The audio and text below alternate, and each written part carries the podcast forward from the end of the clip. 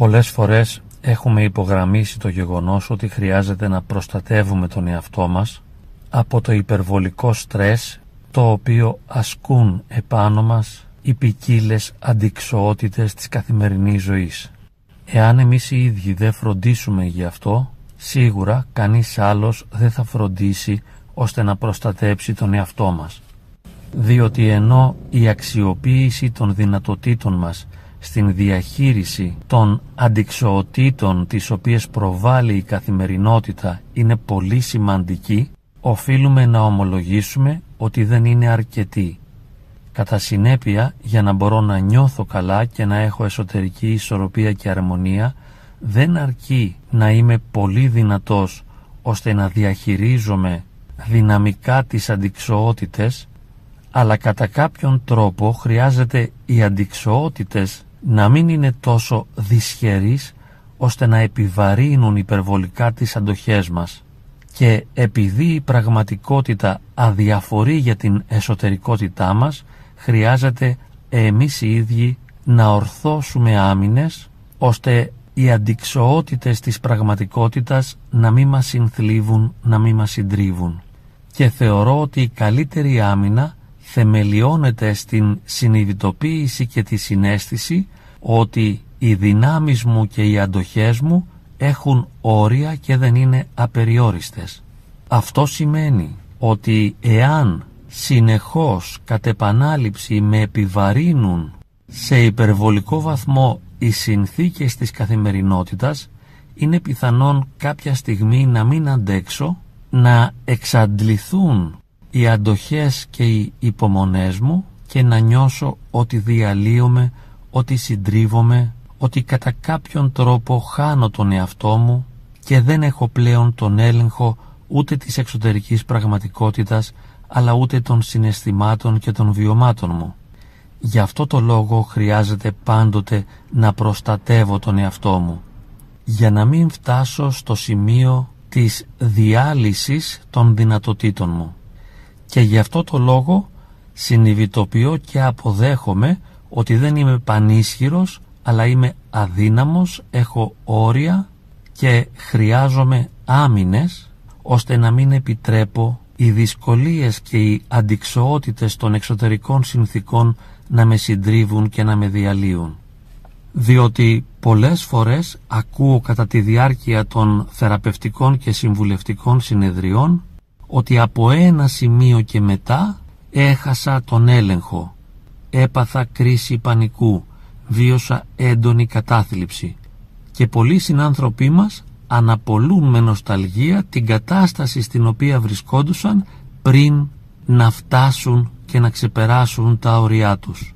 Γι' αυτό αναφέρουν και μια χρονολογία και λένε πριν από έξι μήνες ήμουν μια χαρά, όλα πήγαιναν καλά.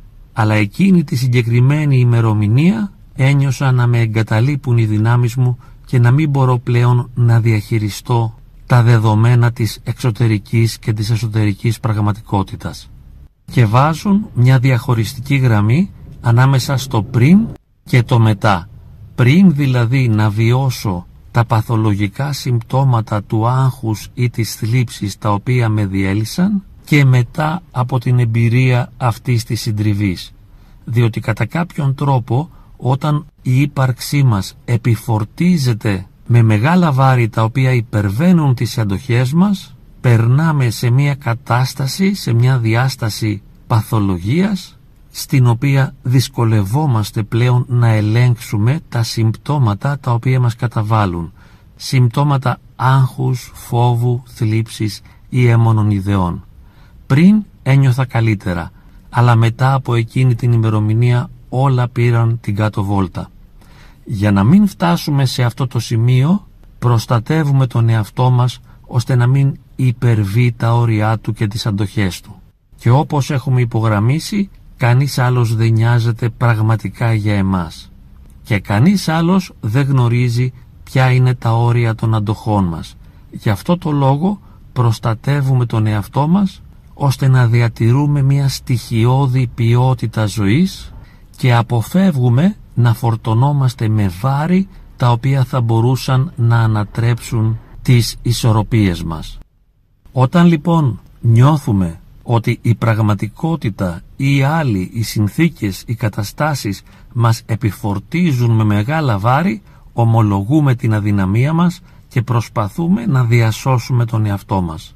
Διότι εάν συντριβούμε, ούτε εμείς οι ίδιοι θα ωφεληθούμε, ούτε και οι άλλοι. Διότι οι άλλοι μετά από τη συντριβή μας θα διαμαρτυρηθούν και χωρίς να έχουν κακή πρόθεση θα μας στιγματίζουν ως αδύναμους, υπερευαίσθητους, εγωιστές κλπ, χωρίς βέβαια να μπορούν να μας καταλάβουν σε βάθος και χωρίς να μπορούν να μας υποστηρίξουν και να μας βοηθήσουν. Γι' αυτό το λόγο επιλέγουμε συνειδητά να βοηθήσουμε εμείς οι ίδιοι τον εαυτό μας. Προστατεύουμε τον εαυτό μας ώστε να μην φτάσει και να μην ξεπεράσει τα όρια των αντοχών του. Ανεξάρτητα από το πόσο δυνατός ή αδύναμος νιώθω, προστατεύω τον εαυτό μου.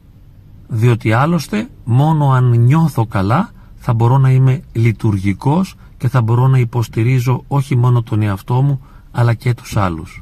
Απαραίτητη προϋπόθεση για να μπορώ να υποστηρίζω τον εαυτό μου και τους γύρω μου είναι να μην χάσω εντελώς τις ισορροπίες μου. Γι' αυτό το λόγο προστατεύω τον εαυτό μου.